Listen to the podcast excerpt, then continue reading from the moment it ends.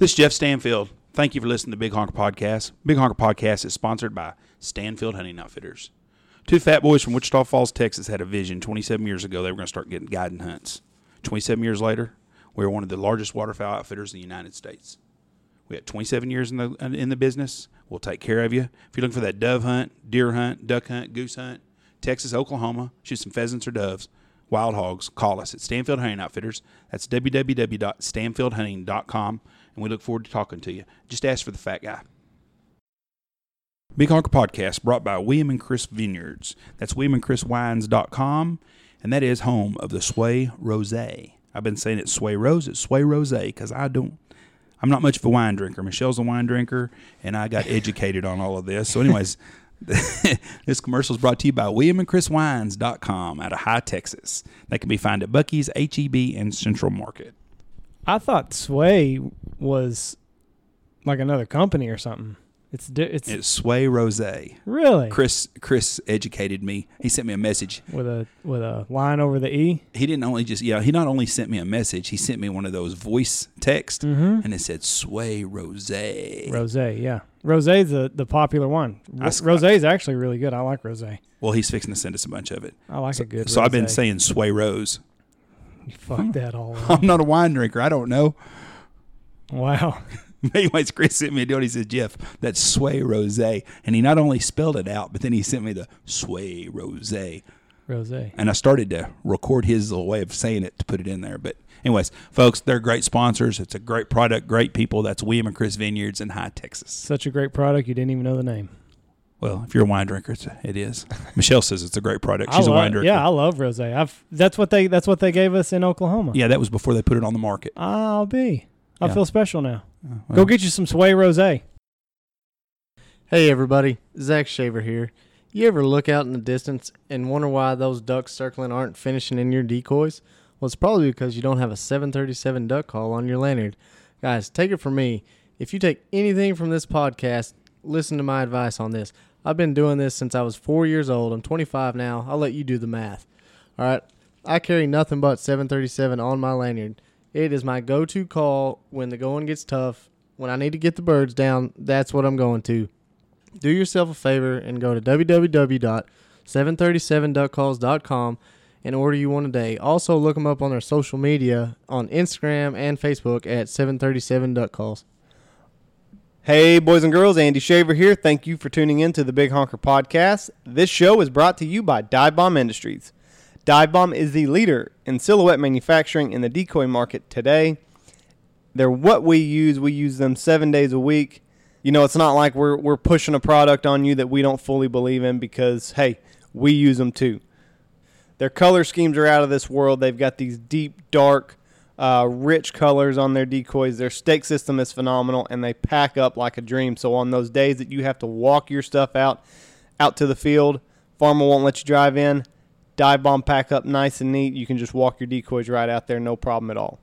And for listeners of this podcast, if you like money, Dive Bomb is going to let you keep just a little bit more in your pocket by using the promo code Big Honker at checkout. That's promo code Big Honker, all lowercase, two words, Big Space Honker. Save yourself 10% at checkout. The season's coming quick. Go to divebombindustries.com today, fill up your shopping cart, use the promo code Big Honker, save yourself some money, get you some great looking decoys.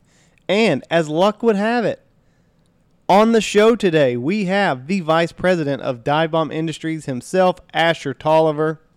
Ashur is also a major league pitcher, so we caught him before a game, gave him a buzz, and he's just an incredible an incredible guest. So passionate about the outdoors, and we just have a great time. We talk about everything from baseball, the baseball, the bench clearing brawls that you see in baseball. He hadn't got to do any of that yet, but he's got a plan. Uh, we talk about dive bomb and and what drew us to them and uh, and some of the stuff that that's coming from dive bomb today. So this is a great episode. We had a ton of fun doing it. Lots of laughs. Great guy to talk to. So we hope that you enjoy this one.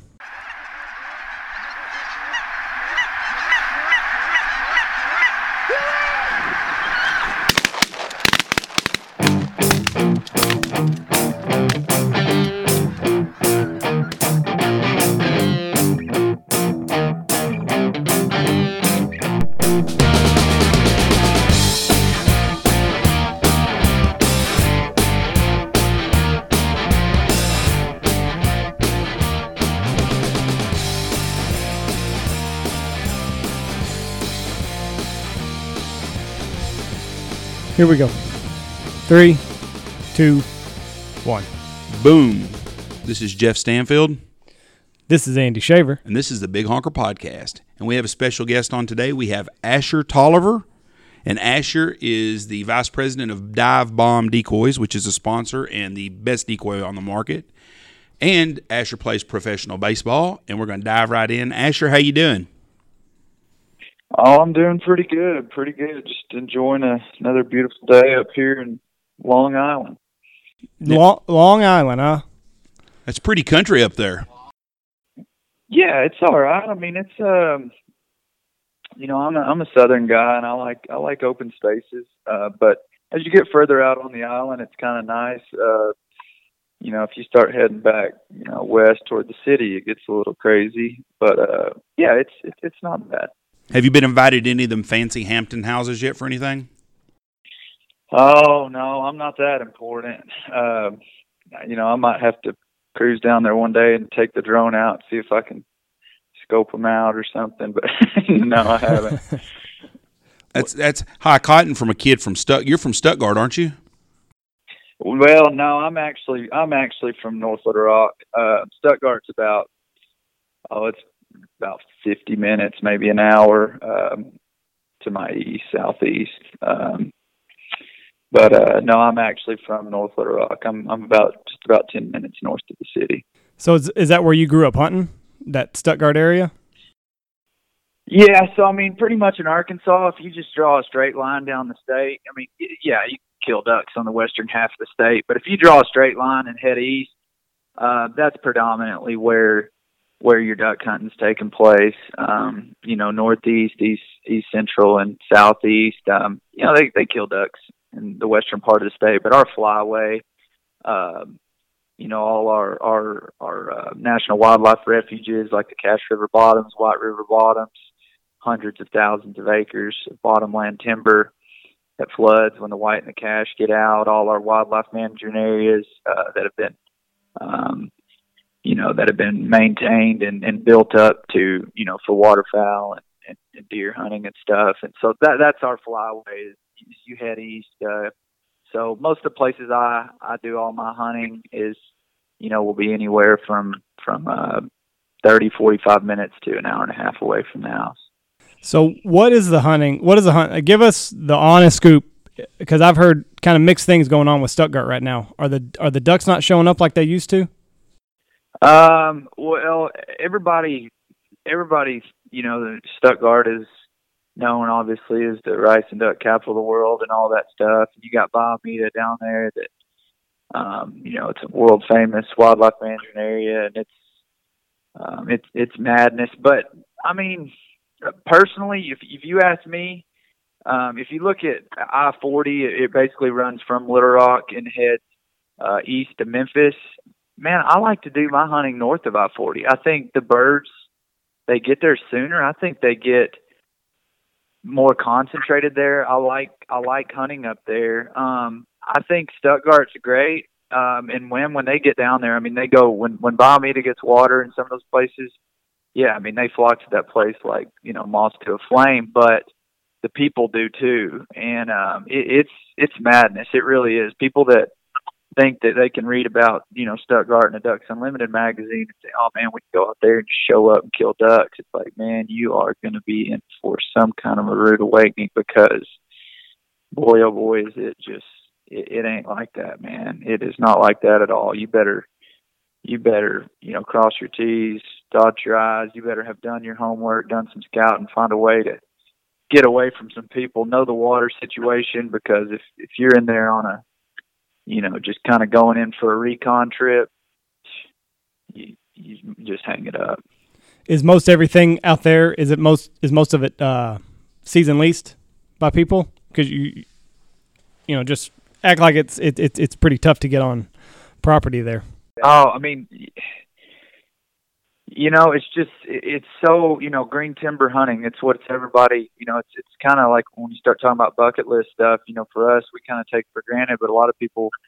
Uh, people say, "Oh, we've got green timber in Missouri, or we got green timber up in Illinois, or we're hunting." It's like, no, you don't. That's that's not green timber. Green timber is getting down in the bottoms, the natural river bottoms, and that flood out, you know, due to you know the rivers breaking their banks, and it's just what people people want to do. I mean, you go to a boat ramp, man, at some of these refuges and wildlife management areas, and you'll see, you know, 120, 150 trucks, and I mean, maybe I'd say those 75 to 80 percent of them are from out of state. Um, Wow. you know the out of staters um yeah, they they come and and and they they spend a lot of money over here i mean the game arkansas game fish they've done a few things to try to curb it um but but they do generate a lot of you know a lot of revenue for us in some of these small towns. And and i, I like to go hunt in other places so i'm not i'm not going to complain one bit about it. You know you just gotta you just gotta find a way to uh to make yourself better. You got to do some scouting know know the water levels find out how to get away from people where the ducks are going to be in certain situations. You can still kill a lot of ducks, but the misconception that you can read about it and read about these ducks just pouring in the timber in these magazine articles and it makes it sound all like sunshine and rainbows, uh, that's just not true. But we still get the ducks, man. There's no question. I mean, mallard ducks, we get them and, and they get thick, but if you're going to be hunting them on public ground, you better you better know what you're doing or go with somebody that knows what they're doing. Is that is the Claypool Reservoir? Is that a, is that public land or is that pri- is that off limits? That's a private reservoir. That's up in uh, Weiner, Arkansas, which is up uh, in northeast Arkansas. Uh, I believe it's south of Jonesboro. Um, yeah, and that's where that old famous that famous image was taken that you see all over the place. I've got it on my wall right next to me. I'm looking at it. That's why it made me think about that. Incredible. I can't imagine uh, being around during during those times. They say those are the good old days, and maybe one day we'll be saying these were the good old days, and who knows, you know. But uh, that that that had to have been pretty awesome. I I, th- I think these are the good old days, just because uh, I think so too, man. you know the the populations are, are just so good, and you know, unfortunately, it's kind of a double edged sword. But there's not a whole lot of hunters anymore, so you can kind of Unless you're at a boat ramp in unless you're at a boat ramp in Stuttgart, Arkansas. Unless you're in Arkansas, Yeah. you get set up at get out there at Ford. Somebody comes sets up right on top of you about 15 minutes before shooting line, about 75 yards. I couldn't imagine. What what what kind of spreads does the average duck hunter run there? Because you got to do something different to get people to get birds on to your to your spread. What, what kind of Uh, spread? As in in the timber or Yes, or in, timber. Like if you're hunting a you know private rice. No, it's. Timber. public timber land. Public timber. public hunt. timber. Um, your number one thing is is far from being your decoy spread. Uh, number one thing is is uh, obviously like for all of us, it's it's the X and that that flight pattern that those birds are taking in there. Because dude, they move every day. I mean, depending on the water levels, um, they are just constantly moving and um just knowing ahead of time, being one step ahead, knowing where they want to be, knowing where that new water is, almost kind of following those edges, you know, staying, you know, because those birds, they're, and there's times we're hunting places where you can't even float a decoy, you know, they're almost laid over on their side. I mean, you're in ankle deep water, um, not even enough water to splash. Mhm. Um, you know, so getting getting that new water, chasing that new water, um, or or chasing the fall of the water. You know, being on the edges and uh, decoy spread. I like to run big pretty much all the time. People say, "Oh, late season, you know, put a jerk string out, do your calling." I like to run big, but your number one thing is is no no question about it. You got to have good callers. You got to have loud callers. Everybody on the same page. We run what's called cut down calls. They're extremely loud. Um, they're made for public timber and, and getting that sound out there. They're incredibly, incredibly loud, incredibly raspy. And uh, you get six, eight, ten guys and just start wailing on them to try to break them down, and then you just kind of work as a team to to work them in. Sounds decently similar to kind of how you guys do with those lessers. Uh, you know, you're staying on them all the way. But um, nah, the decoy spreads are man. Decoys are, are far, for, other than having a jerk string and getting some movement out there if you can. Uh, your decoy spread is it's it's several several points down on the list on on uh, things of importance that you need to check off to be able to be successful in the woods. Well, how many are you running though? How many decoys? Um, if I'm in a big timber hole, I'll fill it up, kind of spread them out through the woods. I might run, um, you know, five, six, seven dozen. If it's a little tight timber hole late season, I might run two or three dozen. But on average, throughout the course of the season, I'd say about six dozen, about kind of that that magic number. Because I've seen pictures with guys have 10, 15 dozen duck decoys and they got a dozen spinners running. Yeah, that's a joke. They've actually, they've actually. Okay, I say it's a joke. Spinners in, in fields and open areas, I, I think they're great. They're for visibility. But I tell you what, these ducks that we've got, and thankfully, Game and Fish stepped in and they outlawed those things on our public ground, which was the greatest thing that ever happened to our duck hunting because those ducks got so conditioned because we're shooting a lot of this at the same ducks every day. Very, very pressured duck. And man, it's like a war zone in there come shooting light. But somehow those ducks they just keep coming every day. I mean, it's like Bayou Meto.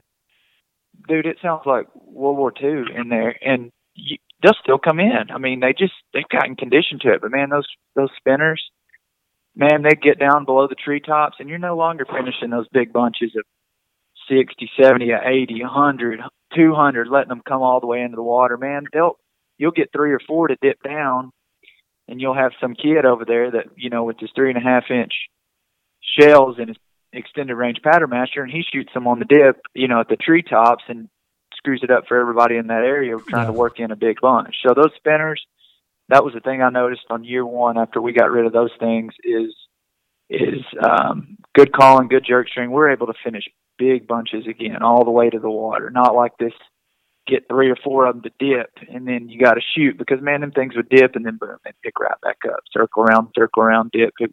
But in a field, in open area, you know, if you're out in a field in Stuttgart or Jonesboro, you know, I think they're great for visibility um, in open areas. But man, that timber, they are like they're like poison. They they they killed the quality of duck hunting in the timber. Sounds to me like they're doing the same thing with the mallards in Arkansas. That, like you was talking about, those kids shooting. That's what they did to the snow goose. They just they conditioned it to getting shot at sixty yards, and they don't they don't finish no more like they used to. Right. And and I, you know, I can sit here and say, oh well, it's this kid that's got his face covered in paint and he sets up 75 yards from us. It's like, but man, did anybody ever teach that kid other than what he saw some some guy on YouTube that didn't know what he was doing or some you know, did anybody ever, you know, all of us we sometimes we like to take for granted the fact that we grew up around hunting and we had in, people that introduced us to do it the right way and the ethical way and respect your fellow guy that's over in the next hole or whatever, you know, to not shoot at that single whenever you've got a group of 50 circling, you know, but you know, some of these guys, they, they haven't been taught the right way. You know, we want to get all fired up and, and, you know, get mad and start yelling and stuff, but it's like, they don't, the guys don't know better, man. Nobody taught them any differently. They just saw it and they think it's cool. And nowadays with social media, man, you go out there and you take your pictures and put them on your Instagram and, with your two wood ducks and you get you know get your 50 likes and uh but no i mean it's just um we just got to have people that are invested in in some of these younger guys that are coming up that are being able to drive themselves hunting and teach them how to do it the right way otherwise it's the quality all across the country and i'm not just talking about in our our green timber but everywhere the the quality will be diminished due to um the the ethics just kind of go out the window. The respect and um, you know, it's just I think that's very very important that we're teaching people not only how to hunt but how to do it the right way, especially people that don't have a good mentor. You know, even uh, we're you know th- there's other there's competing outfitters in our area, and uh, if if they're set up close to us, like when you can hear volleys, I'll even catch myself because at the end of the day, you know, we're kind of we kind of work a little bit together. We're on different teams, obviously, but you know, if if they've got a big bunch spinning and I've only got a single or something, you know, I'm gonna I'm gonna hold off for as long as I can to try to, sure, you know, even my competitor, I at least, you know, grant them the grant them that.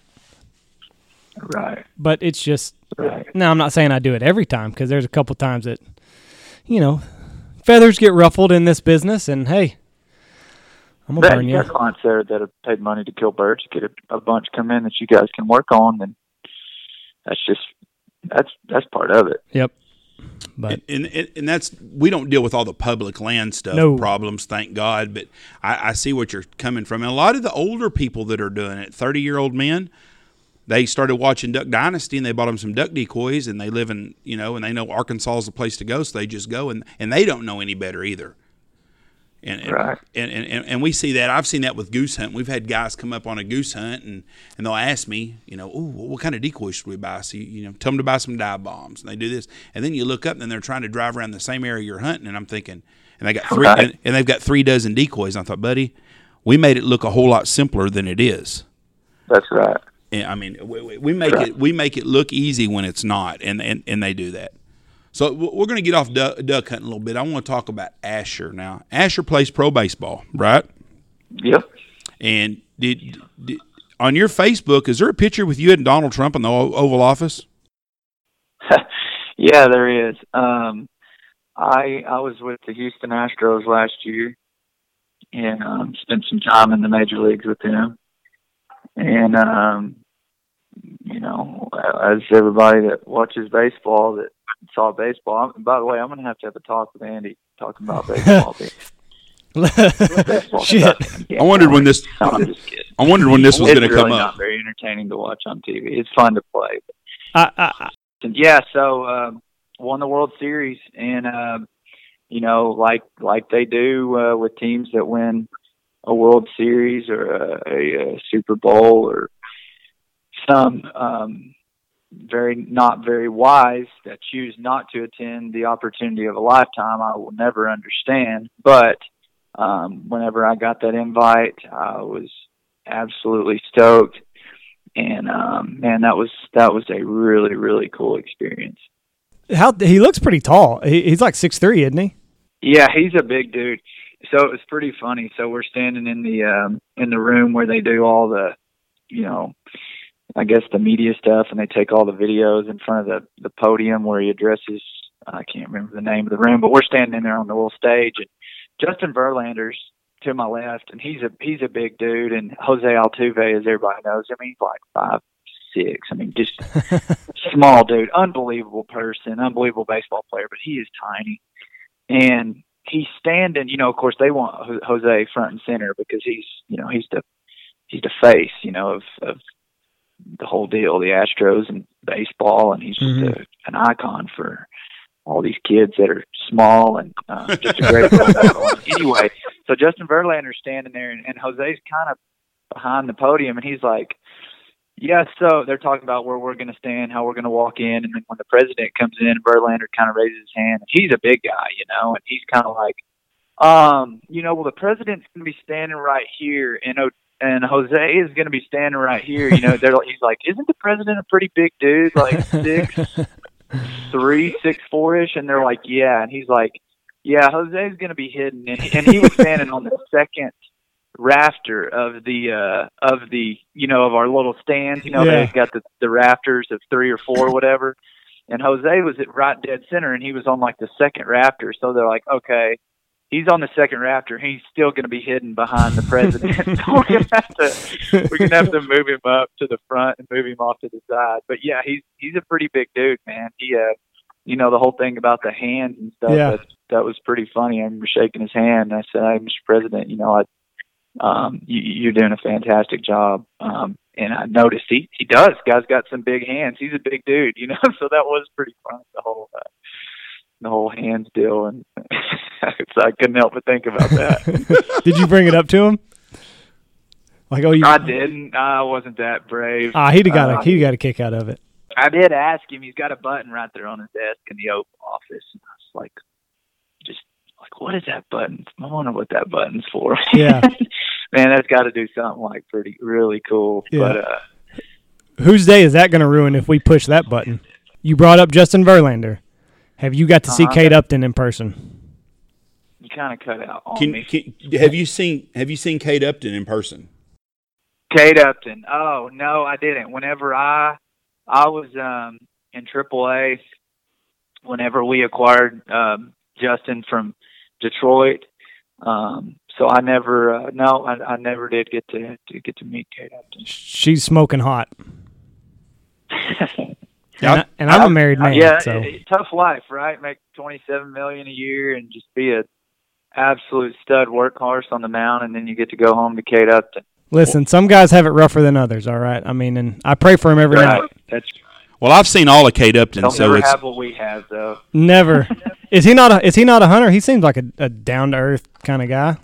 No, I don't think so. You'd be surprised at the lack of the lack of hunters in in professional baseball. Man, every year I'm like, I'll meet a couple guys. And, oh man, a few guys that are they're they're very fair weather. Man, there's very very few that I've met over my career. Which one is now one of my really really good friends, and he's he's a hardcore duck hunter. He was uh, he was actually just in the big leagues with Baltimore last week. Uh, good buddy of mine, Corban Joseph's one of the few that I've met over the years that really is a hardcore duck hunter. But most of them, you know, they'll talk about it a little bit. They may be gone a few times, but nah, they're they're fair weather. There's there's not many in, in professional baseball, And and, and base surprising. You know, it's it's weird. It feels like because our our schedule's so just perfect for That- it. You that's know? what I was about to mean, say. It's just a perfect schedule.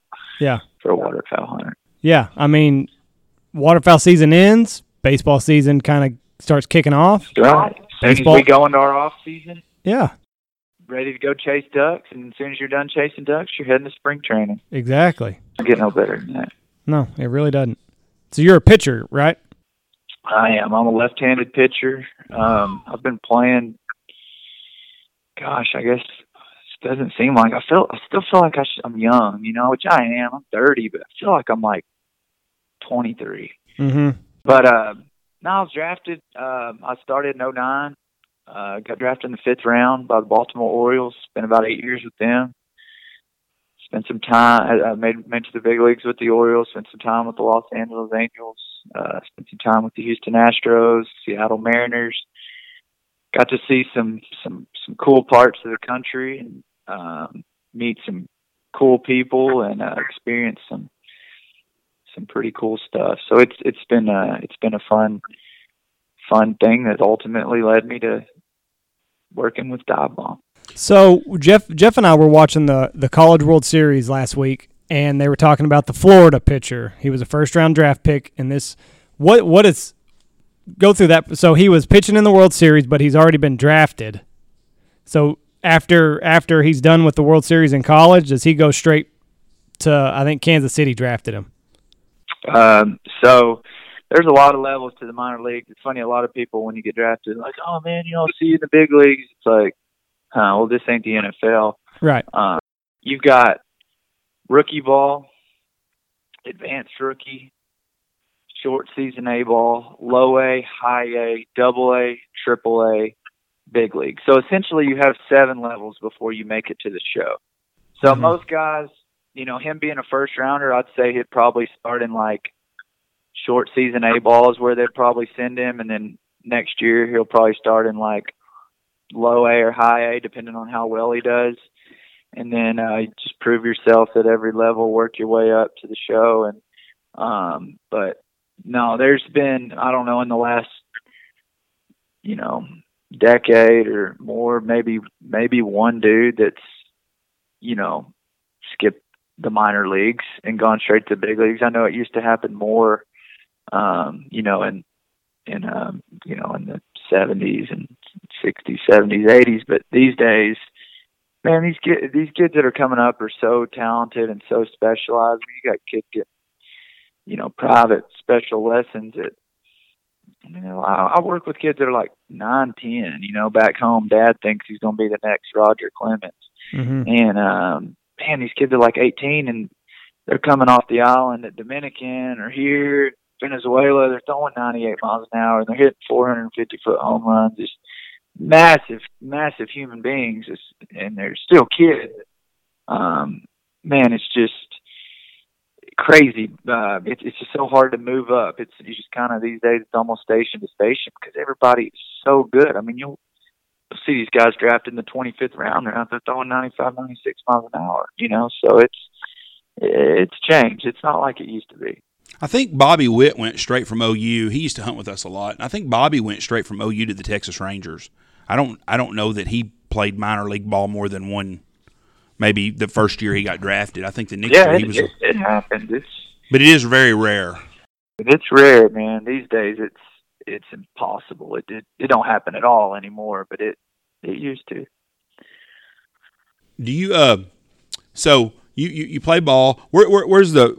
We're, we're going to get into the decoys and the, this is waterfowl, but want, we want to talk. A lot of our listeners are, are really interested in things besides the waterfowl. So where's the where's the coolest stadium you've played in in the majors? Um, man, um, Camden Yards is pretty cool. Uh, with Baltimore, that's a it's a pretty neat place. Um, it's it's um, I don't know. There's something about it. It's just kind of it's kind of got a uh, it's got the you know the old train station warehouse back there that's behind the wall and it it's Birth- got like uh, the new arch you know it's like new mixed with old if that makes sense it's just it's kind of cool it's not like Fenway where it's still old or Wrigley but it's not like New Yankee Stadium where it's all like modern it's like kind of a, a cool little blend of both and uh, Minute Maid was cool last year just because the you know being indoors is is pretty cool, but just the buzz with that team and how good they were, and they're so good again this year. But um, that was a fun fun place to play. But I'd say as far as like stadium and just just being downright cool, Camden Yards is pretty sweet. Ain't that where Babe Ruth was born in the outfield, wasn't he? Oh shoot, no, Really? I don't. That What? maybe well, it used to be Old Memorial Stadium, um, so. That you know, when Babe Ruth would have been playing there, he'd have been playing in No, Memorial no, Stadium. wasn't no, rather than Yards. wasn't he born though where the outfield is on, in a house right there? That's what I've always read. Oh shoot, man! Don't get me lying. I, I think that I think if, I think if you look it up, that's true. That Bur- that Babe Ruth, whatever street was right there that they tore down to build the stadium, that he was born in a house right Huh. there. That sounds fake. No, it's it's a true story. Andy always. You're going to find this out, Ashur. Andy always doubts me on shit, and then he looks it up, and he never says, "Oh, you know what? Jeff was right on that." He, ne- he, no, he he sure wasn't doubting those Texas Tech Red Raiders until the Razorbacks got a hold of them. Listen. they started doubting them real quick. I don't know. I, in Lubbock, I I don't think that they teach you how to call for the ball. I mean, there were like three or four pop flies that they fucking ran into one another. I mean, come on, guys. It's this way in football. All we hear is excuses, excuses, Ashur. What, what are they? What's li- what? oh yeah, man! I tell you what, on my Facebook, there are a lot. You know, being from Arkansas, everybody's from Arkansas. You know, man, we got a lot of new baseball fans. Isn't it funny how that works? yes, yes. Andy, everybody's a Razorback baseball fan now, man. These people are crickets for. I mean, they really don't know what baseball is. And man, they're going to Omaha, and man, we're about to win our first national championship. It's like, man, come on. now, now you heard Andy. Everybody wants to be a part of something winning because our football team has been pretty pretty much trash for a while, but man, they a lot of fans. I tell you what. You heard Andy bitch about baseball the whole time, didn't you? That's all he's talking Oh. about. Bitch, bitch, bitch about baseball. and then all of a sudden, he's a baseball fan. I'm not a. Uh, listen, I, I enjoy the College World Series. It's a lot of fun to watch. It's better. That, no offense to your position that you play, Ashur. There's nothing worse in baseball than a one than a pitcher's duel. I want to see somebody go put up 12, 15 points, and you get that in college. We have the best position. We're we're the only ones on the field elevated, so we're closer to God. So, so when, when when you got your call up, you, you went from the minors, where, where, and you and you go to the majors. What was the biggest thing that just aw- wowed you about being in the majors? oh man, I think just the fact that I had been through so much, so many injuries, and um, you know, you, you- you're a little kid, and you got your yearbook, and they say, "What do you want to be when you grow up?" Ninety percent of the boys, what does it say? I want to play in the NFL. I wanted to be a porn star. in Major League Baseball. I want to play in the NBA. And then that night, just kind of getting that realization, like, holy shit, dude! Like, Like- you're in the big leagues. Yeah. You know, like when we, we went out and we f- played Boston, and um, I don't think it really hit me. I was warming up on Memorial Day, and uh, I was coming in to face Big Poppy, and I was like, "Damn! Like this is this is live, man. you know, this is real." yeah. um, talk about your heart feeling like it's about to come out of your chest. I remember my pitching coach walked up and he put his hand on my heart. He goes, "Oh, yeah, that's great." because man, it's just you know, it's something you worked for your whole life, and you finally get there. You don't, you, you know, it's just I don't know. I can't explain it, man. It's just so special um, to be able to do that. Um, just knowing how few people get the opportunity to do that, how lucky and blessed that I am to to have been given the ability to be able to do that, and just thinking about all the support that I've had over the years and the people that I've lost, you know, in my life that were really proud of me. That thinking about what they would have thought if they knew that this little undersized kid from you know Central Arkansas and who was never the best player on his team made it to the big leagues. Everything just kind of coming together. Thinking Yeah. about your parents and the travel ball and the money spent that we necessarily didn't have at times. Um, all that just kind of coming into one. It's it's it's uh it's pretty emotional, um, pretty special, and um, but yeah, just the shock factor being like, man, I've been admiring these dudes on TV for a long time. Now I got to figure out how to get this dude out. I'm about to strike his ass out. Well, how'd you do against him? I don't want to talk about it, oh shit! Oh shit! dude. He clipped my ass. That I gave up in the big leagues. That I've given up in the big leagues, and it was uh, it was David Ortiz. He got me. he got you. I uh, I went out there right off the bat, went boom, fastball, strike one, boom, fastball, fouled off, strike two. Fastball up. Xander Bogaerts was on first. He stole second. We threw him out to end the inning. So I had him 0-2. Uh or I had him 1-2. I go back out the next inning to face him to lead off the inning, and I go boom, fastball, strike one. Same thing, boom, fastball, fouled off, strike two. Then I go fastball in, I missed in, one, two, fastball in again, fouled it back. Fastball elevated, fouled it back. So I was like, okay, you know, he's on my fastball. I threw him a splitter, I hung it, and he deposited it into the right field seat. Oof. Oof. So go into the. That's a Hall of Fame hitter, though. I mean, Yeah. you gave up your home run. Yeah, so I, I've got a ball. I got a ball. Uh, it's kind of common for guys in the big leagues. They'll send over balls to the other clubhouse to have guys they sign. You know, maybe someone like Derek Jeter, Mariano Rivera, or people that are maybe retiring soon or whatever. So I, I had our clubby. I sent him over a ball, and I was like, "Hey, see if you see if David will sign this for me." So he signed it. And, you know, congrats on you know, congrats making the big leagues. David Ortiz, number five, you know, seventeen or whatever home run it was. So I've got that. I've got that actually um, in a in a case in my office at the house. So it's at the time, man, it was brutal. It was like getting your heart ripped out of your chest, um, and then seeing your highlights on ESPN all day. Yeah. Um, but after that, now that it's been a couple years, it looking back on, I was like, man, if I'm going to get clipped by anybody, the first one, that's a pretty dang good one to Yeah. have. Under, you know, have got me. So at least it wasn't some dude that got called up for like, you know, four at bats and took me Yeah. deep, and then he got sent back and never made it back. So, So, so were you pissed that you had to face him twice, like back to back innings? what's that? Were you pissed off that you had to face it? Like, oh shit, you threw him out at now I got to face David Uh, Ortiz well, again. I, in that first inning, I was like, I've got him. Like I've got him. And and the second inning, I was ahead, and I made a couple really good pitches that that he fouled off, and I was like, well, I've got him sped up. I've got him. And if, if I would have if I would have executed the pitch and got it down, I probably would have punched his ticket. But uh, that's baseball. I didn't execute it, and and he did what he is paid to do.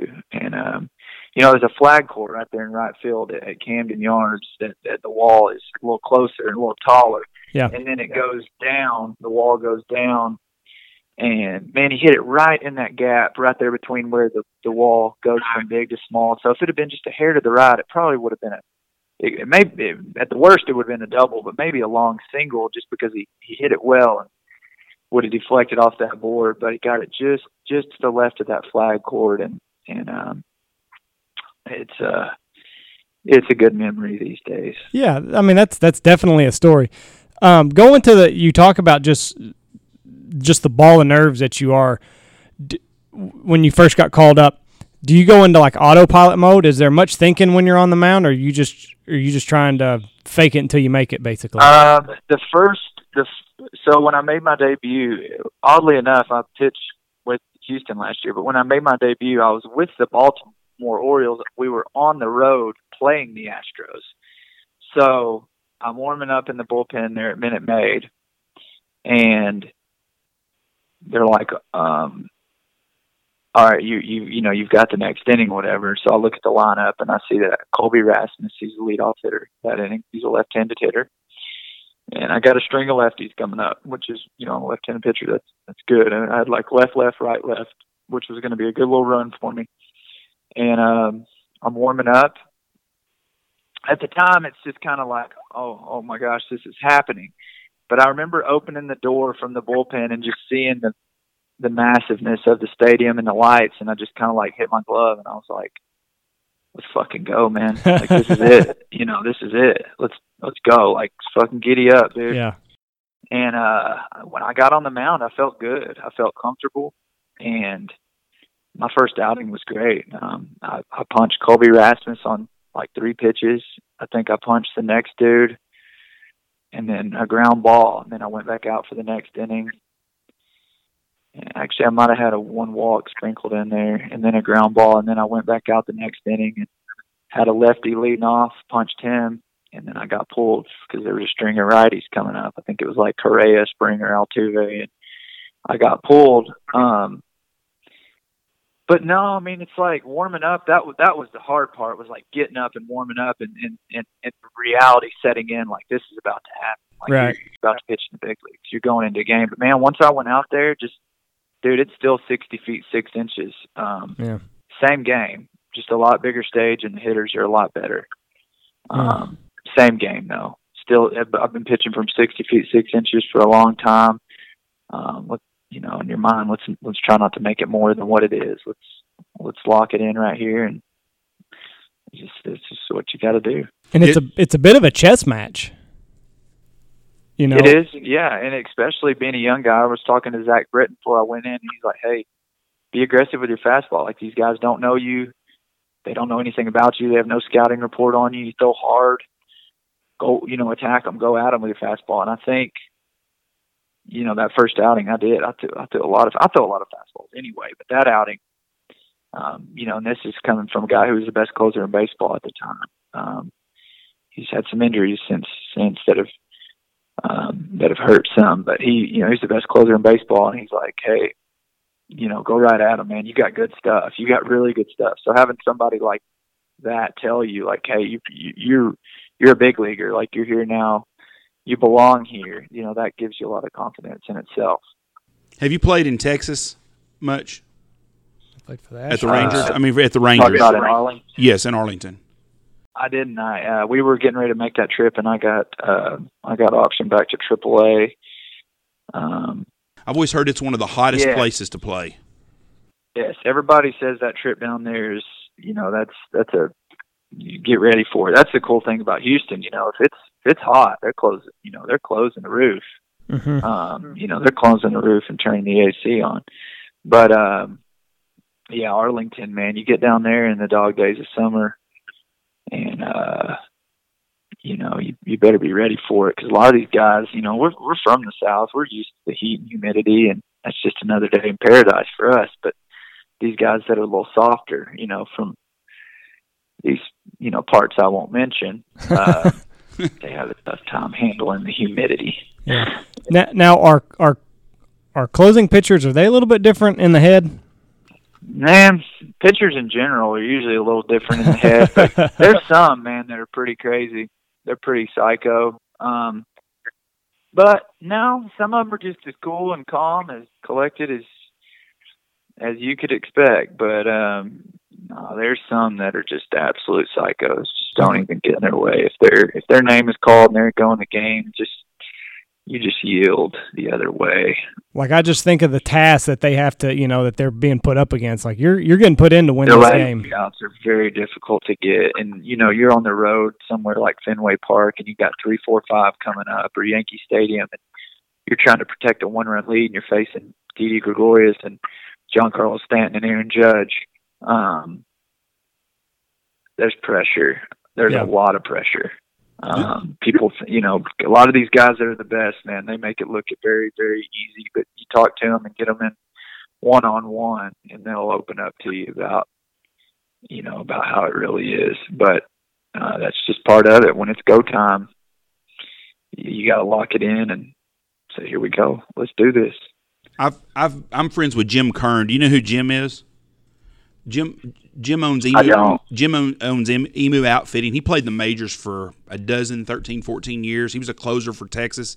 He was the Rolaids relief pitcher of the year, like 1981 or 82. Hell of a reliever. He just played before the money was really good for that to be as good. He was very, very good.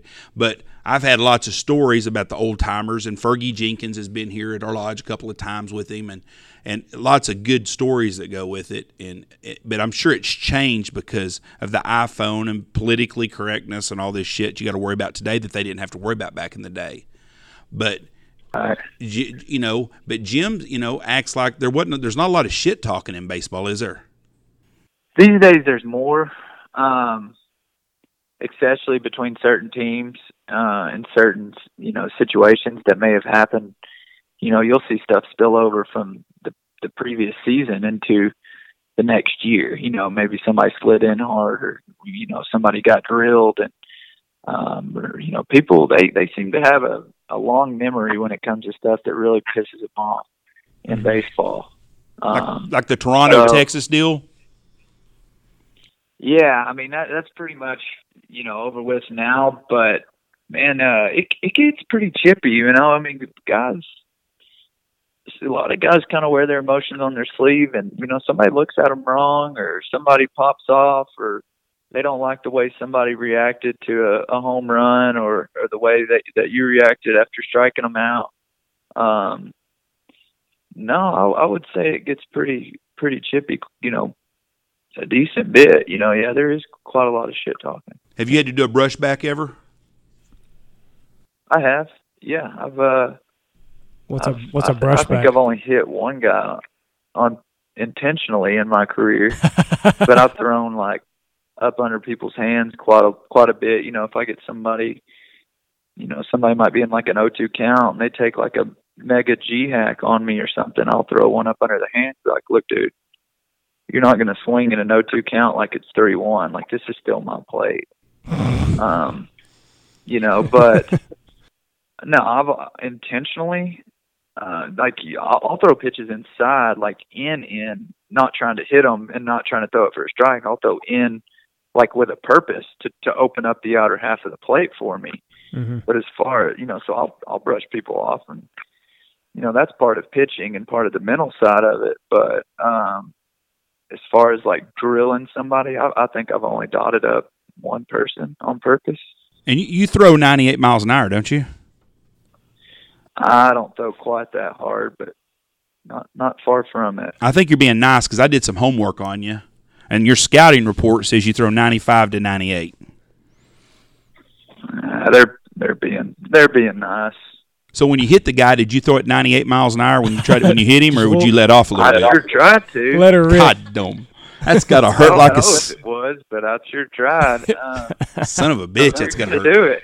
You might as well do it the right way. You know, I mean, I, I think this one stemmed from a guy. Um, he hit a home run, a no doubt home run, and he he stood in the box and admired it for a little bit longer than what is accepted or Uh-huh. what most people would think would be accepted. And um, it, it was a, it was a I mean it was a clutch home run, but um, he he he stood in there much too long than what what anybody's okay with. And I knew that there were some people upset about it, and uh, you kind of have to just protect your teammates. That's what it's all about. Like if a couple of your guys get hit, sometimes you have to go in there and and and make a point. You know, it's like, hey, we got that pitch too. You know, if you're going to hit our four hole guy, our best guy, then expect your best guy to get hit. You know, if you are going to be doing that, then uh, we can do that too.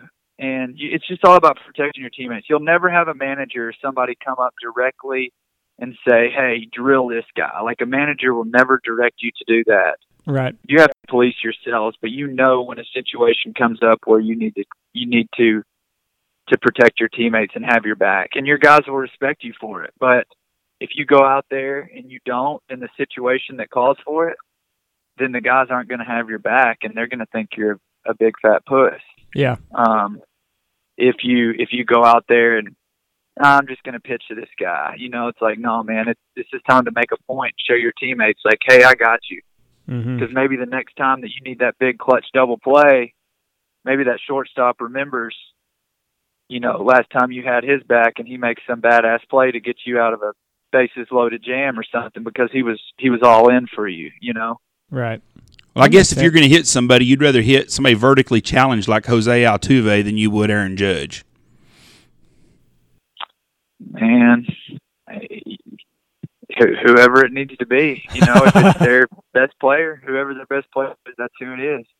If you Have- drill our shortstop, and it's and we feel like you know maybe your shortstop's getting drilled. I mean, if a, if a guy spins a breaking ball and it backs up on him, that's fine. If a guy accidentally fastball slips, no big deal. But if dudes are like constantly trying to go inside, somebody gets hit two or three times in the same series, it's like, hey, it maybe it wasn't on purpose, but it's like you can't just keep hitting our guys without any repercussions.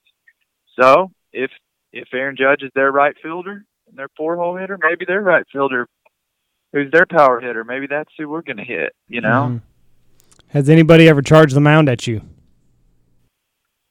No, I haven't. Um I haven't I haven't never had that happen. I've um last year I thought a dude was going to um when I was in AAA, he kind of took a few steps and Mhm. It wasn't intentional. I just just hit him. I think I was just trying to go in and hit him in the back. uh, he took a couple steps, and I, I've I've always had a plan for like if it happened, but it never has. What- what's your- I've always planned just you know I'm left-handed, so I would just put my glove, you know, my gloves on my what's up, dude. Um, you know, I'll put my glove. My glove is on my right hand. So what I would do is just take my glove off, hold it in my right hand, and when they get about oh, maybe two steps, just kind of like just a front toss like my glove right there, and then just as my glove is going toward their face, my you know my left hand is coming right behind it.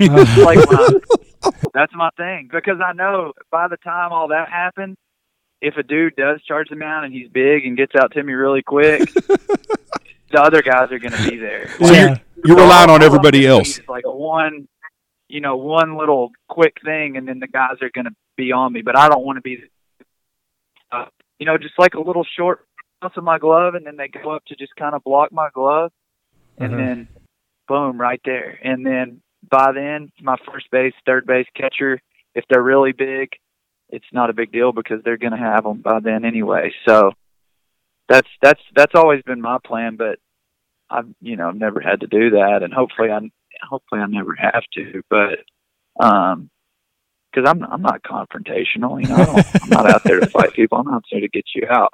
But if somebody does some ass dude is charging the mound, I'm not just gonna let him like stroke me in the face. you know, Yeah. like, Yeah. Exactly. I mean, I'm gonna- exactly. I'm gonna try to hit him, you know, for sure. I'm not I'm not gonna back up and run away. I can promise you that. So Yeah. you- That would not happen. I don't care how big they are. You put the old Nolan Ryan on his ass. And I I mean that'd suck to be on the receiving end of that. yeah. But He- uh He whipped Robin nah, Ventura's I'm ass. not big enough to go for any move like that. I'm just all I'm going for is like the, the the initial encounter and then hoping my dudes have my back by the time that's over with. I'm not big enough to put somebody in it. All right, let's, not let's not com- not relative to the guys I'm playing against. I mean, I'm not like a small guy, but I am small when it comes to professional baseball players. Being six foot, 185 pounds, most of these guys are six four, six five, two twenty to two fifty, two sixty. So um, I'm I'm I'm overmatched. If you broke your hand throwing a, your wife would be on your ass. Throwing a punch. What's that? If you broke your hand throwing a punch in a game, your wife would probably not be very happy with you. No, no, she wouldn't. But I mean, what do you do? You know, I Yeah, mean, no, your you're only right. options either to, um, I mean, if when a dude's bigger than you, what what are your options? I mean, you either run away and look like a puss, which I'm not going to do that, or you just sit there and wear it like a, you know, and and I'm not doing that. Yeah. So that's really the only option. yeah, you can't run in front of forty thousand people. Fuck if you can't. I would. no. I would. If Aaron Judge is after my ass or those big steroid freak Mark McGwire, Nah. I'm running. Adrenaline makes you stand up and hope to hell you got some backup Yeah. coming real fast. You got so much adrenaline, dude. Even if you got popped square, man, you got so much adrenaline in a situation like that. Shoot, you I- didn't feel it until until everything calmed down. I think I would just like kind of like you like if my catcher's right on his ass, I might throw a punch. But if my catcher, if if it doesn't look like the catcher's going to get to him in time, I might like throw a little half-ass kick or something, or throw my glove at him. That that's that would be my plan of attack because I'm a I'm a vagina. They're they're usually they're usually right there, man. They get there quick, especially if you're a dude that they like respect and they know you've got their back. They're gonna be they're gonna be there to protect you. Um, definitely. I And mean, a your kid- guys are gonna have your back. And a catcher's the toughest some bitch in the world, anyways. Usually. They are. They're hard nosed dudes, man. They they get beat up and balls bouncing off the dirt and taking them off the the wrist and the forearm and the nuts. And I mean, those guys are they're tough as nails. Yeah. They're Not not scared of anybody. not to brag, but that's what I played in high school. Okay. All right. We're going to jump to decoys now. We've taken enough of it. Yeah, Okay. we're, we're off topic. We went from Donald Trump to baseball to Kate Upton to back. Now we're going to get to decoys. Uh, In the decoy market, y'all have kind of taken over with these silhouettes. What what what's the game plan going forward? I mean, are we going to any new products coming out we can talk about? Anything? Yes, we we have we have uh, some some awesome new products that I can't get too deep into it. Um, you know, coming in, in uh, late July, early August, we're going to have a lot of new products. Um, I tell you what, we- we're gonna.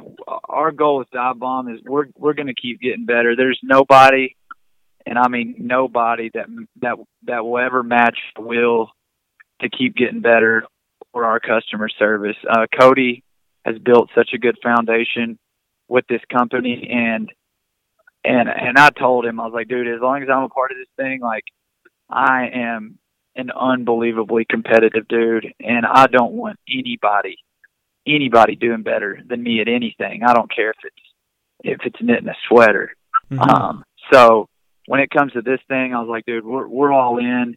He's all in. Um, he's he's a very very brilliant mind, um, and uh, we we make a a really good a good team to to just keep growing. But our will to to keep getting better is very very strong, and you're you know you're going to see a lot of a lot of new things from Divebomb. We're we're not stopping where you're at. If if that's what you're asking, I can tell you it's going to keep getting bigger and better. So how did you guys kind of break through? Because you know, was it is it social media or or how did you guys you know break through? You're everywhere now. Um, so we we try to get in as many outlets as we can. We're very open minded when it comes to to um, our marketing and and the way to get our name out there. And we realize this day and age, uh, the way to reach people, the days of of putting a, a, a DVD out or putting a you know, I get it. We we could sell in, in any big box store that we wanted to. That's that that wouldn't be a problem. But then you know they would have to mark them up to make money, and then we would have to sell them for more expensive because you can't undercut your retailers. So, um, you know that's why, and we do all of our our we do a lot of aggressive marketing. We're on you know on social media. We're extremely active, um, and and all pretty much all platforms except Twitter, I'd say, which there I really don't see a benefit for Twitter for uh, a company that's so visual as us. But we like to get like work, you know, do stuff like what you guys, uh, what we're doing with you guys, these podcasts. You know, there's so many ways to reach people these days. I mean, times are changing, and the your philosophies in, in business and how to market yourself, they've got to change. And and this is, you know, stuff like this. You know, talking with you guys and and working with y'all and, and some of our guides and outfitters and guys that are out there running clients day in and day out and killing the heck out of birds over these decoys and spreading the word, working with some of the best in the industry, some of the most established in the industry that can put their name behind our decoys and say, hey, no long, you know, not are these just badass decoys for guys that that um, that are trying to you know build a spread without breaking the bank, but we're confident in using these decoys with the guys that are the best in the world. They're the best at what they do. They're the best in the industry, and if these guys can run them, then I'd say so. They've proven that they kill birds. They've proven that they're effective, and that that builds confidence. You know, we try to get ourselves in in magazines and uh, in different ads to to continue to reach people that aren't maybe aren't quite as active in social media because we don't want to limit ourselves um, in our audience. Uh, we want to reach everybody, and I tell, I think what makes us so successful is is we treat everybody the same, man. I, I'll say, uh, I don't I don't care if you're ordering a hat and a hoodie, or if you're ordering a hundred dozen. I've got a direct cell phone. You can call me, you can talk to me, you can bitch at me if you want. Um, we can talk decoys, decoy spreads. You can send me an email. I'm going to email you back. You're not going to have to go through a bunch of hoops to get somebody on the phone to try to ask somebody a question about a decoy spread or or find out, you know, what you need to find out, you know, and I think that's that's partially what's what's helped us grow is is all these just different outlets, social media and the podcast and magazines and and our our guys out there just spreading the word, man, because that's it's very effective. Just guys like you running our decoys day in and day out, just killing the shit out of birds. People see that and they say, "These guys, man, they've been in business longer than anybody. They trust them. Why shouldn't we?" Right. And, and I I truly think that Divebomb has done uh, to the decoy market what Trump has done to America. You made you made silhouettes great again. I mean, you look at the you look at the landscape, and every so many people were running full bodies, and you know we were on that train for so long, and it just doesn't make sense. You can go get your product, like you said, it's at you're at a basement price already, and you can just run a massive, massive spread that looks amazing. I mean, it truly does. Yeah, that's what we try to explain to people is like we are like, I mean, Cody talked about it, it's like we are kind of the Donald Trump of the decoy. Like I was like we're not we're here to make a great product that people can kill birds over. We're not here to to uh, keep from hurting anybody's feelings Right. about something that we might say or something we might do. We're here to cater hardcore hunters that are out there that believe in our product that want to run a quality product at an affordable price with unmatched customer service and that's our goal. And if if if you like that awesome. Holler at me. Let's let's get to work. If if you don't like that you want somebody to be a little bit softer and uh you know maybe these guys are you know you know let, you know somebody that's going to tell you everything that you want to hear all the time then you know maybe we're not for you. But Right. um you know we're we're very much like you guys man. We're uh you know we're not trying to we're not we're not standing behind something or product that we don't believe in and um but we're not trying to be trying to be all you know gushy gushy all the time because we realize it's hunting you're hunting a wild animal a wild bird and there's a lot of factors that go into it Yeah. Well, you know, when I first when I first saw your product, we we got some shipped up here last year, and I pulled it out of the deal. And my my dad's old man, seventy four years old, and he's sitting around and we opened the box up and was looking at it, and I go, they look good, but I said I sure don't know how this stake system's going to work. Stake system's the best part of the decoy, and the decoy's great. That spa- that y'all stake system is the is the is the make it or break it deal on a bad on a hard field. When other decoys don't go in, y'all's decoys go in the ground. uh, yeah, our stakes are they're awesome, man, and and like you said, like with the decoy itself, dude, there's a lot of there's some great decoy manufacturers out there. There's a lot of decoys that kill a lot of birds um, that I think are very very quality decoys. I do think there's some things that we offer that set them apart from others, but like you said, our stakes they're awesome. Um, they're made for the force to be applied directly into the ground. They're spring steel, powder coated they're they're not going to bend they're not going to warp they're very very rigid they're strong stakes um you know a lot of people say hey can i get your stakes in frozen ground and this goes back to another one of those things yeah you could call a lot of people and they're going to say oh yeah bar decoys you can get our stakes in frozen ground look if you're mid season upper midwest and you're or sorry late season it's january and you've got three you know foot of frozen ground dude, you can't put an ice pick in the ground. Right. Uh, it just ain't. hap- You can have an ice pick and a sledgehammer, and you can't get that thing in the ground. So I'm not going to sit here and say, oh well, yeah, you're going to go out there on the ice and just boom, plop this thing straight through. But I will say, I will put our stakes up against anybody when the ground starts freezing and it starts getting cold. I will put our stakes up against anybody, anywhere. There's there's just times that it just ain't happening, and you you got to pull out the old drill. Yep. And uh, you know that's just part of hunting. If you want it bad enough, and you're the birds are there, and you want to get on them, then you'll be willing to willing to do that, or you know, or do something else. You know, use some ring bases or something. But uh, but our stakes they're strong. They're you know any you know ninety percent of the time, you know I'll, they're they're going to work. They're going to work for what you need.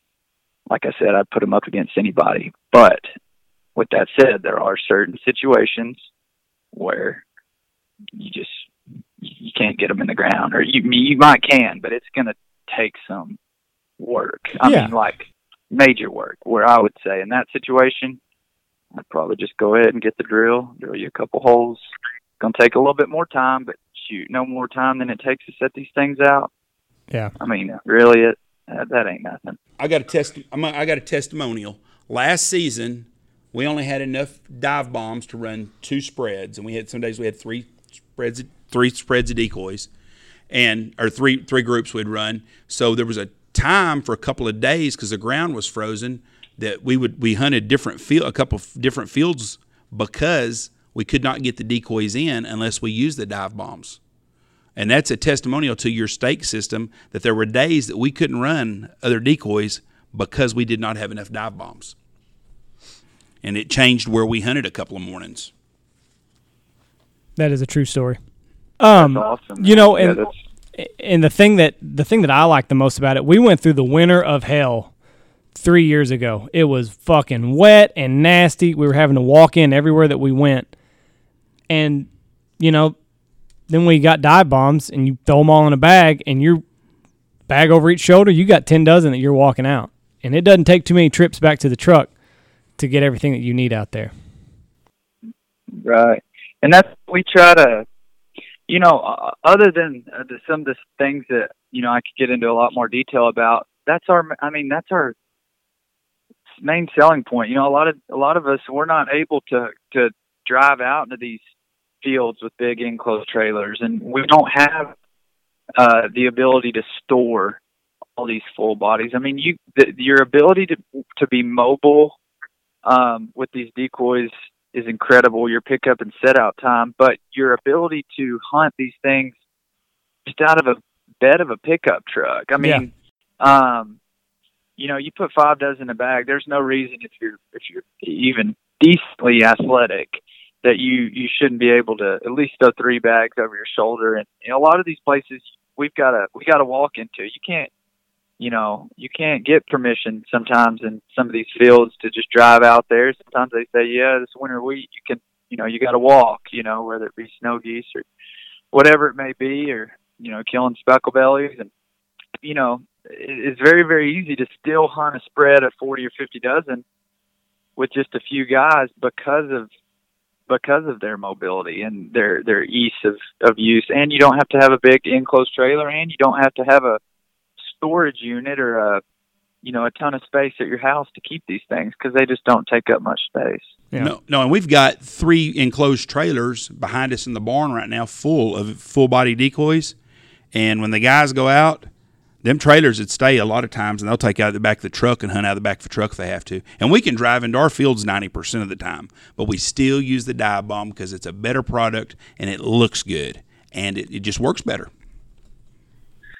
I tell you what, I bet I bet ninety five percent of the time if if you got clients and they you've got your dive bombs and your full bodies, I bet they grab those full bodies every time Yes, they do.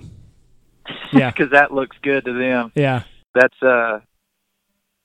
I, I would be willing to bet that because in my experience, that people are they're kind of hesitant, and then you, you start explaining the benefits other than mobility and and uh, storage, but then you start diving a little deeper into the, you know, the vision of birds and the way they perceive their surroundings, and then you start to open people's eyes a little bit.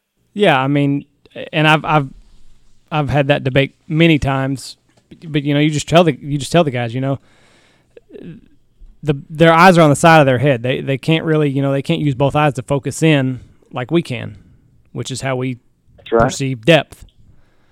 Well- so I, I can tell you this also in 20, 20 plus years of being in the field or having guys in the field working for me, there's only one time that we had an issue with a silhouette decoy, and it was on a wet snowstorm, kind of a blizzard type snow. It was raining and it turned to, to snow.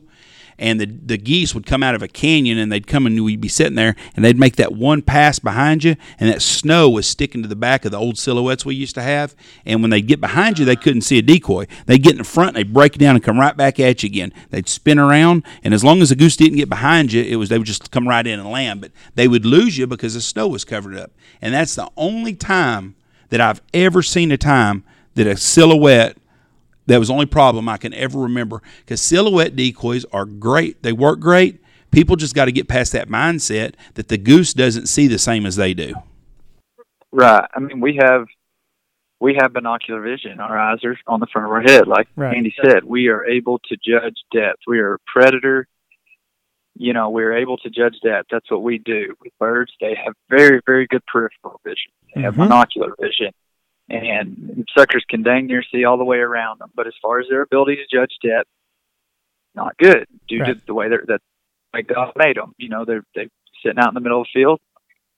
You ain't sneaking up behind them no, uh, but their ability to judge depth is not very good. And, and and and don't get me wrong, man. I think full bodies, I think they're a great tool. I think there's a lot of situations where full bodies are. That's why I like, even though I don't run full bodies, that's why I do like to run our our socks often with our silhouette yes, um, just because the silhouettes, you know, the per, the percep the the way they perceive those silhouettes, it gives the illusion of movement. As you've got them set out, as you guys know, as they circle the spread, they're constantly picking up and losing decoys. So they'll pick one Correct. up, lose them, pick them up, pick them up. So even though they're not moving at all, their mind tells them that they're it's moving. moving. It's just like you get a drone and you fly that thing around those decoys. You're like, oh my gosh, they look like they're moving. Well, it tells your mind that they're moving. Well, they're not moving. Right. But I think one thing people ask me, they're like, "What? What is?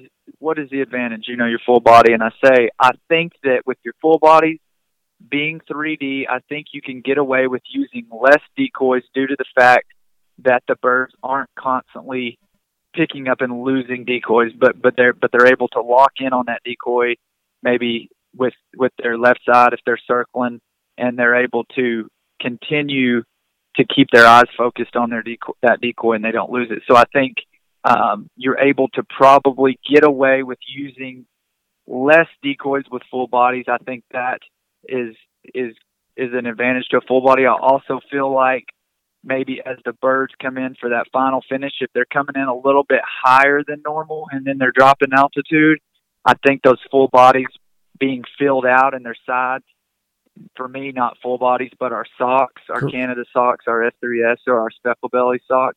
I think that fullness kind of helps gives that that last bit of confidence if they get a little bit too elevated over that spread where they might start start losing some decoys. I think the fullness of of full bodies and socks right there in your kill spot can can um, be a kind of a game changer at times as well.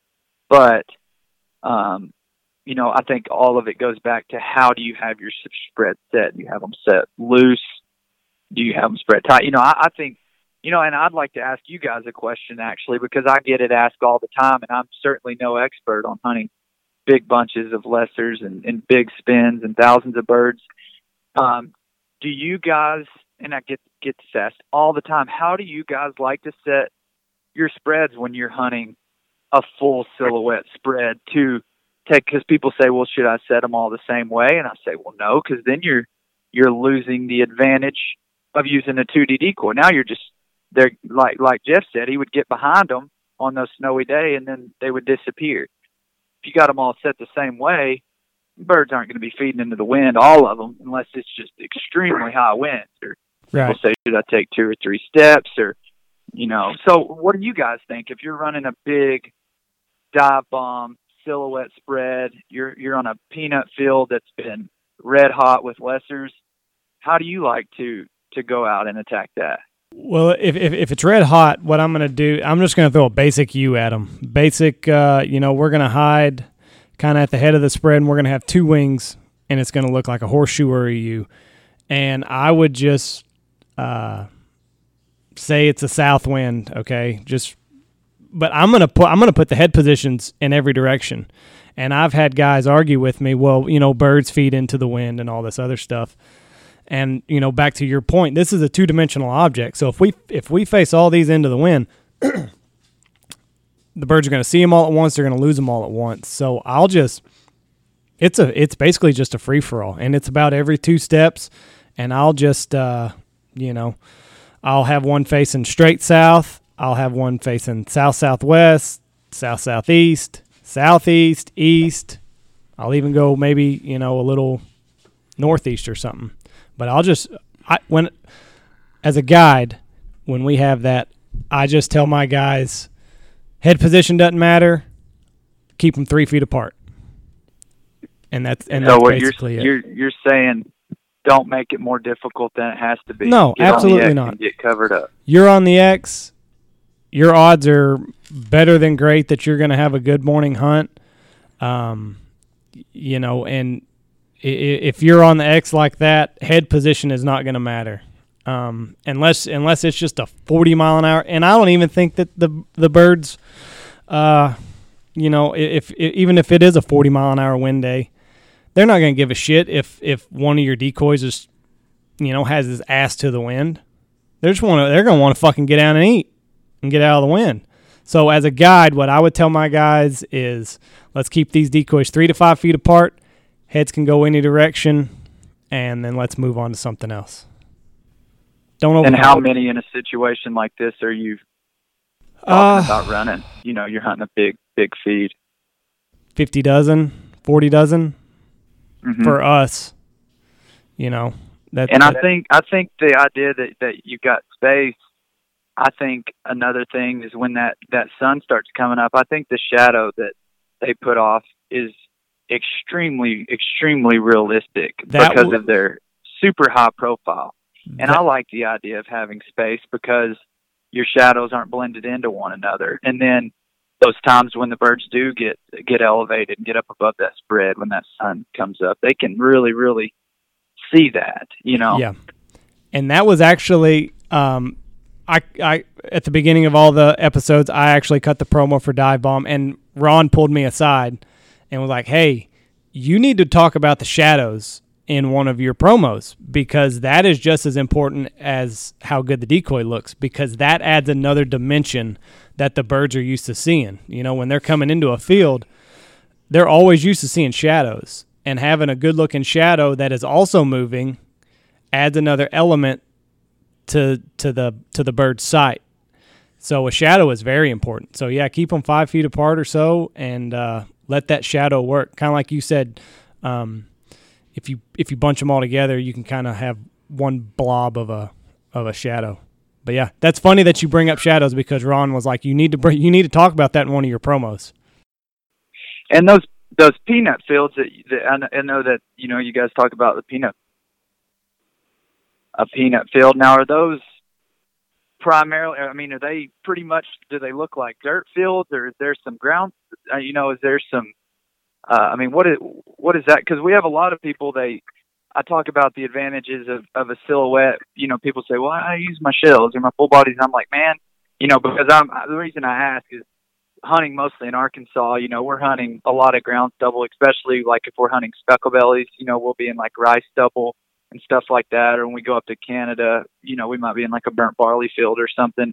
And the way that those decoys pop out of that, you know, they don't get lost in that ground clutter Correct. the way the way that shells really, really do, and the way that even full bodies that aren't oversized do. So that's why I was asking about about the peanut fields. I, I for some reason in my mind I think they're they almost kind of look like bare dirt fields, but I could be wrong. S- They- they- soybean Yeah. Okay, okay. But with some it- stubble, with with some stubble, but not. I mean, we're talking just debris. So those decoys are really popping out there Yes. in that field. Yes, and especially with as dark as you guys have them, which is another thing that I that that I love about it is they're a little bit darker, and um, I got to talk to you about maybe a possible decoy in the future, and maybe it's already in the future. Maybe it's already in the works at Divebomb. But uh, the way that these decoys pop is so much better than uh, some of the other decoys that we run. You know, you look at a bird, and I've talked about this in other podcasts. It's brown, tan, got a black head, white cheek patch. Speckle bellies are all brown and tan. They have an excellent job of camouflaging themselves to their surroundings. With these dive bombs, they're a little bit darker, and it sticks out in our fields just that much more. And you know, sight is always going to travel further than sound. So on days that you're having to hunt a traffic field or something like that, uh, not necessarily the X, say you're off of it, you can run you a big, uh, big spread of dive bombs that are, you know, just a little bit darker, but they're going to stand out that much more to those birds off in the distance.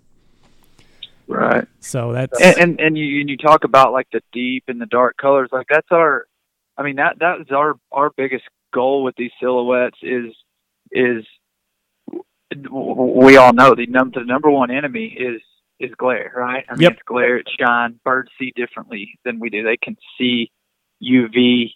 Uh, we we we still aren't completely sure at the way they perceive things. We think we kind of have an idea, but what we do know that we can take to the bank is glare and shine is your enemy. 100%. So I mean that's that's why with with what we use with our images, the way we print them, using these textured, we use non-glare ink additives. This the, the printing that we use is is very very high dots per inch that not only allows for the the image resolution to be the quality of it to be extremely extremely high, but also we're taking into effect that our number one enemy is glare, and we want to take every step that we possibly can to just make sure that that that does not cause you to lose a group of birds. I mean, that's that is that's that's usually what the number one question people ask. They're like, "Do your decoys shine?" I'm like, "Come on, man."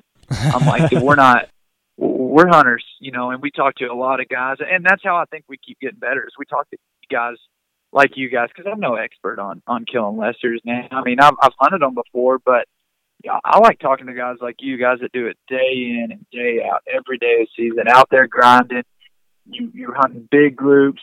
Uh, you have the ups and downs of the season when things are going good, the things aren't going so good, and finding out what works, what doesn't work, what um you know what what what needs to be changed, what what do you like best, you know. So that's why that's why we really like uh working with guys like you and, and having good relationships with guys in the industry that that are that are reputable and they've been doing what they've been doing successfully uh, for a long time because it, it just helps it helps us get better and it helps us provide uh, you guys with a quality product which hopefully ends up with you know more birds in the bag which equals happy clients which equals big tips and rebooking clients. So uh, ultimately we you know to keep everything going full circle you know we don't we don't have it all figured out. You know we we've got certain species that we know and we know well and we like to educate ourselves on everything else. But you cannot replicate uh, experience and time in the field. You cannot um, you you can't there is no there's no uh there's no way you can you can replicate that unless you're doing like what you guys do with lessers day in and day out or the guys in the spring that are hunting snow. chasing the snow geese day in and day out, different weather, different wind. Um, the guys that are like me hunting mallard timber, or guys that are hunting specks. You know, I mean, it's we we've got a general idea. You know, it's like uh, your sea duck thing was was great. It was very interesting because man, I was like, how do they do that? You know, what do they do? they go offshore, and he started talking about flight patterns, and I was like, man, that is so cool. Yeah. And I was, you know, he's talking about the dog and the shark, and I'm like, golly, I never thought about that. And anchoring from the back to go get down birds, and then you started asking him if people following him, following him out. And with my experience in Arkansas, sorry, I'm getting off topic, but that one really, like, I really locked in there because I was like, oh, there's got to be people that are just like at the ramp, just following the dude out. Yeah. Uh, so just learning about different areas and and our guys that are out there running them, man, uh, that's that's just invaluable to us. So it's it's super cool to to get feedback from from from guys like you that are that are doing it every day because a large large uh, portion of our clients are are, are hunting Canada geese. Um, a lot of guys that are hunting the little ones, and we also got a lot of guys that are that are that are chasing the honkers too. So um, it's it's great to to get input, good and bad, because we know, man, at the end of the day, we don't always have it all figured out. So Right. We- uh, these relationships have, have really helped us a lot. Try to just keep getting better. Well, you guys definitely have a, a superior product. Um, you know, we have been doing this for 20 years, and it has just, we would still be on the full body carousel had had you guys not come around. And it just, it just doesn't make sense. And that's when you look back on something, and like when you when you were like, when you're all in on on on an idea, like we were the full body idea, and then you get on the the silhouette train, and you're like, son of a, we made life so difficult for three or four years dragging these full bodies in and out and in and out, having to walk these some bitches in. And it, you just you just think, motherfucker, we made things so difficult. But uh, you know, we're on the right path now and great product. I can't imagine being a guy and doing it day in and day out, and um, it, it that's a grind. People do not understand the grind that you guys go through. I'd like to think that I somewhat understand it uh, with baseball season, even though it's it's a different type of grind. Uh, it is a daily, everyday thing that you're completely committed to for to over half of the year. Mm-hmm. and um a, a lot of people they don't get the grind man. There's times that you know I, I hear you talking like sometimes i just need a little me time or sometimes you know i just want to ride in the truck by myself. It's like dude sometimes after i come out of a game i don't want to like talk about baseball. Like i don't Right. want to people to call me and ask me about the game. I just want to talk about life and how everything else is going and like you guys said fantasy football. So dude, the the grind is real, and uh, I think a lot of people, especially when you start dealing with the hours that you guys are dealing with in the early mornings and the clients that are maybe difficult sometimes, and I'm sure you get a lot of just badass, awesome dudes come through, and then sometimes you got guys that are um, a little negative Nancy. Mhm. Um, but it's the, we respect the grind very much of you guys because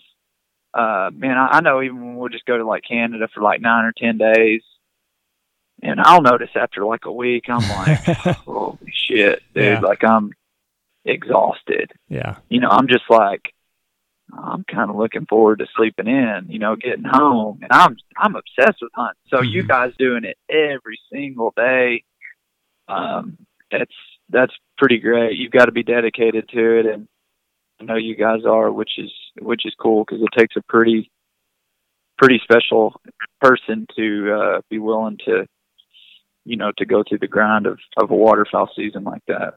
Well, the the mental game is is what a lot of people don't don't uh, take into consideration. It is, I mean, it is truly more mental than anything. Uh, you're constantly trying to outsmart a bird. Um, you got a wife and kids at home that you've just left for, you know, even when I'm home, and you can probably being a professional baseball player, even when I'm home during season, I'm not home.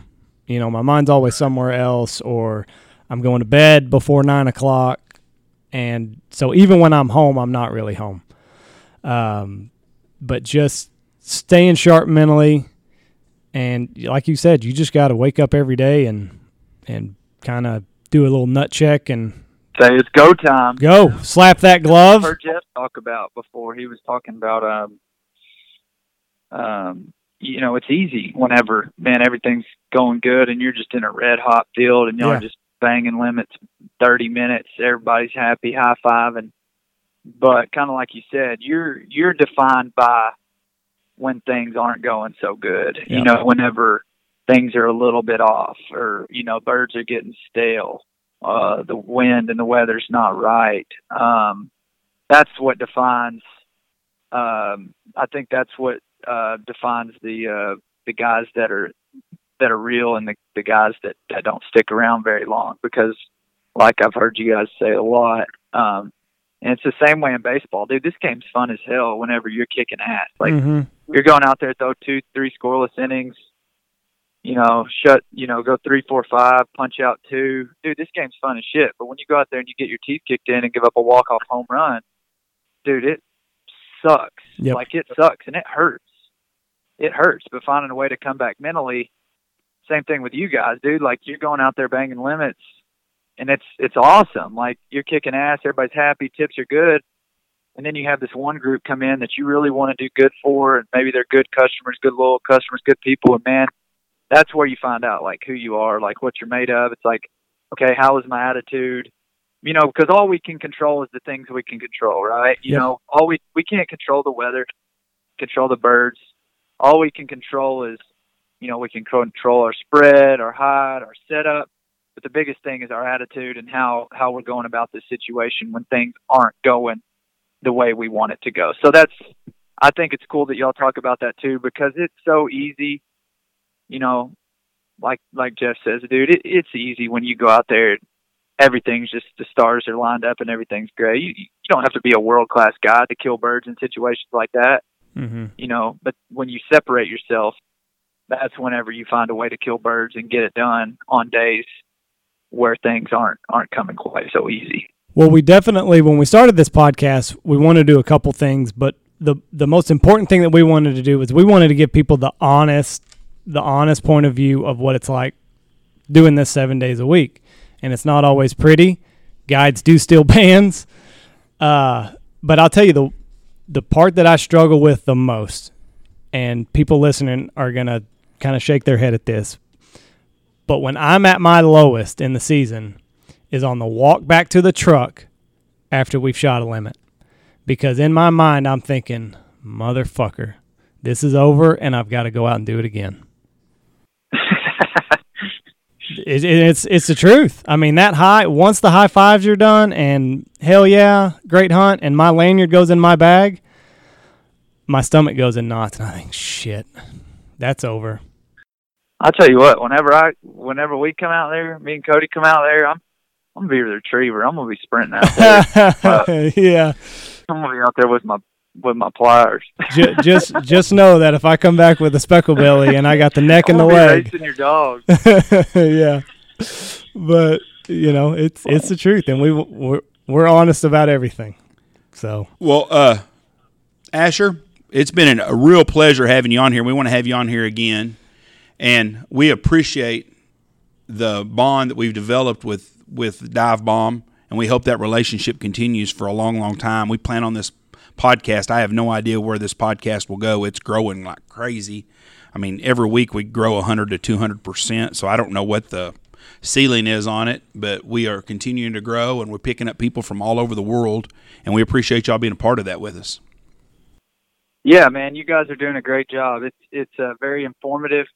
Um, I, I think people can learn a heck of a lot um, from your podcast. I think I think you guys are doing great, and, and we're happy to be a part of it, and uh, and and looking forward to uh, seeing how it grows and seeing seeing how this relationship grows. But uh, I appreciate you guys having me on, and uh, enjoyed it.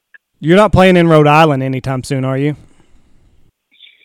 No, not going to Rhode Island. Damn it. Ro- Um, Rhode Island is the only state that we don't have listening to our podcast. We've got 15 countries and 49 No, states. 23 countries as of this morning. oh, I stand correct. So if you go to Rhode Island, I figured they had some Canada geese over there. I don't know.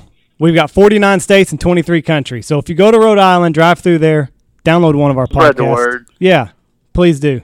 That way we can say we're in all 50 states because it's been 49 for a month now. It's pissing me No, off. you guys, you guys are doing great, man. Um, I think it's, I think it's real.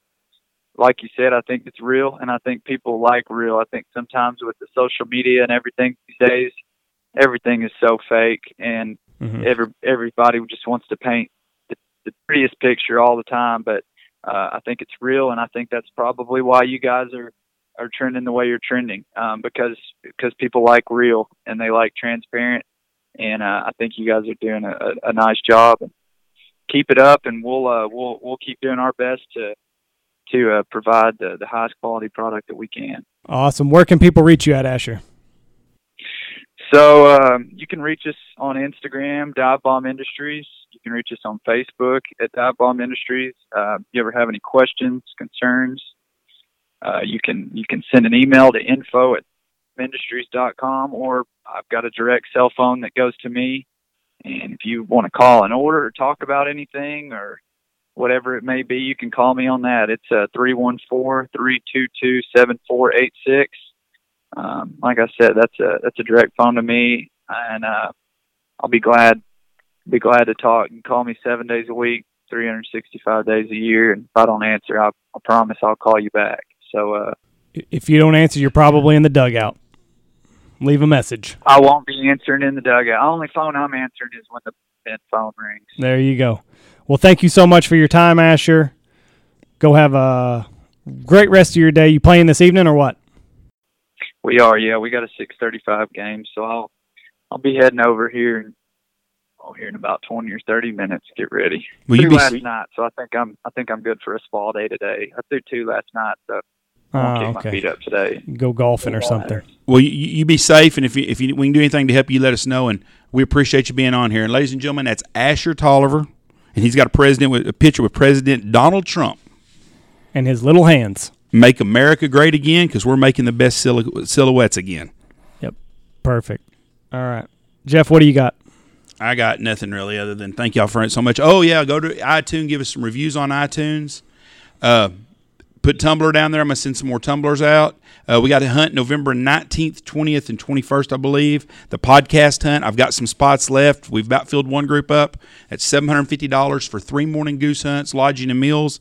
And I've still got one group, small group open for the opening weekend of dove season, and I got a group opening for the third weekend in dove season. That'll be September 1st weekend, September 15th weekend, and that's all I got left during dove season. So it's 450 for a weekend dove hunt.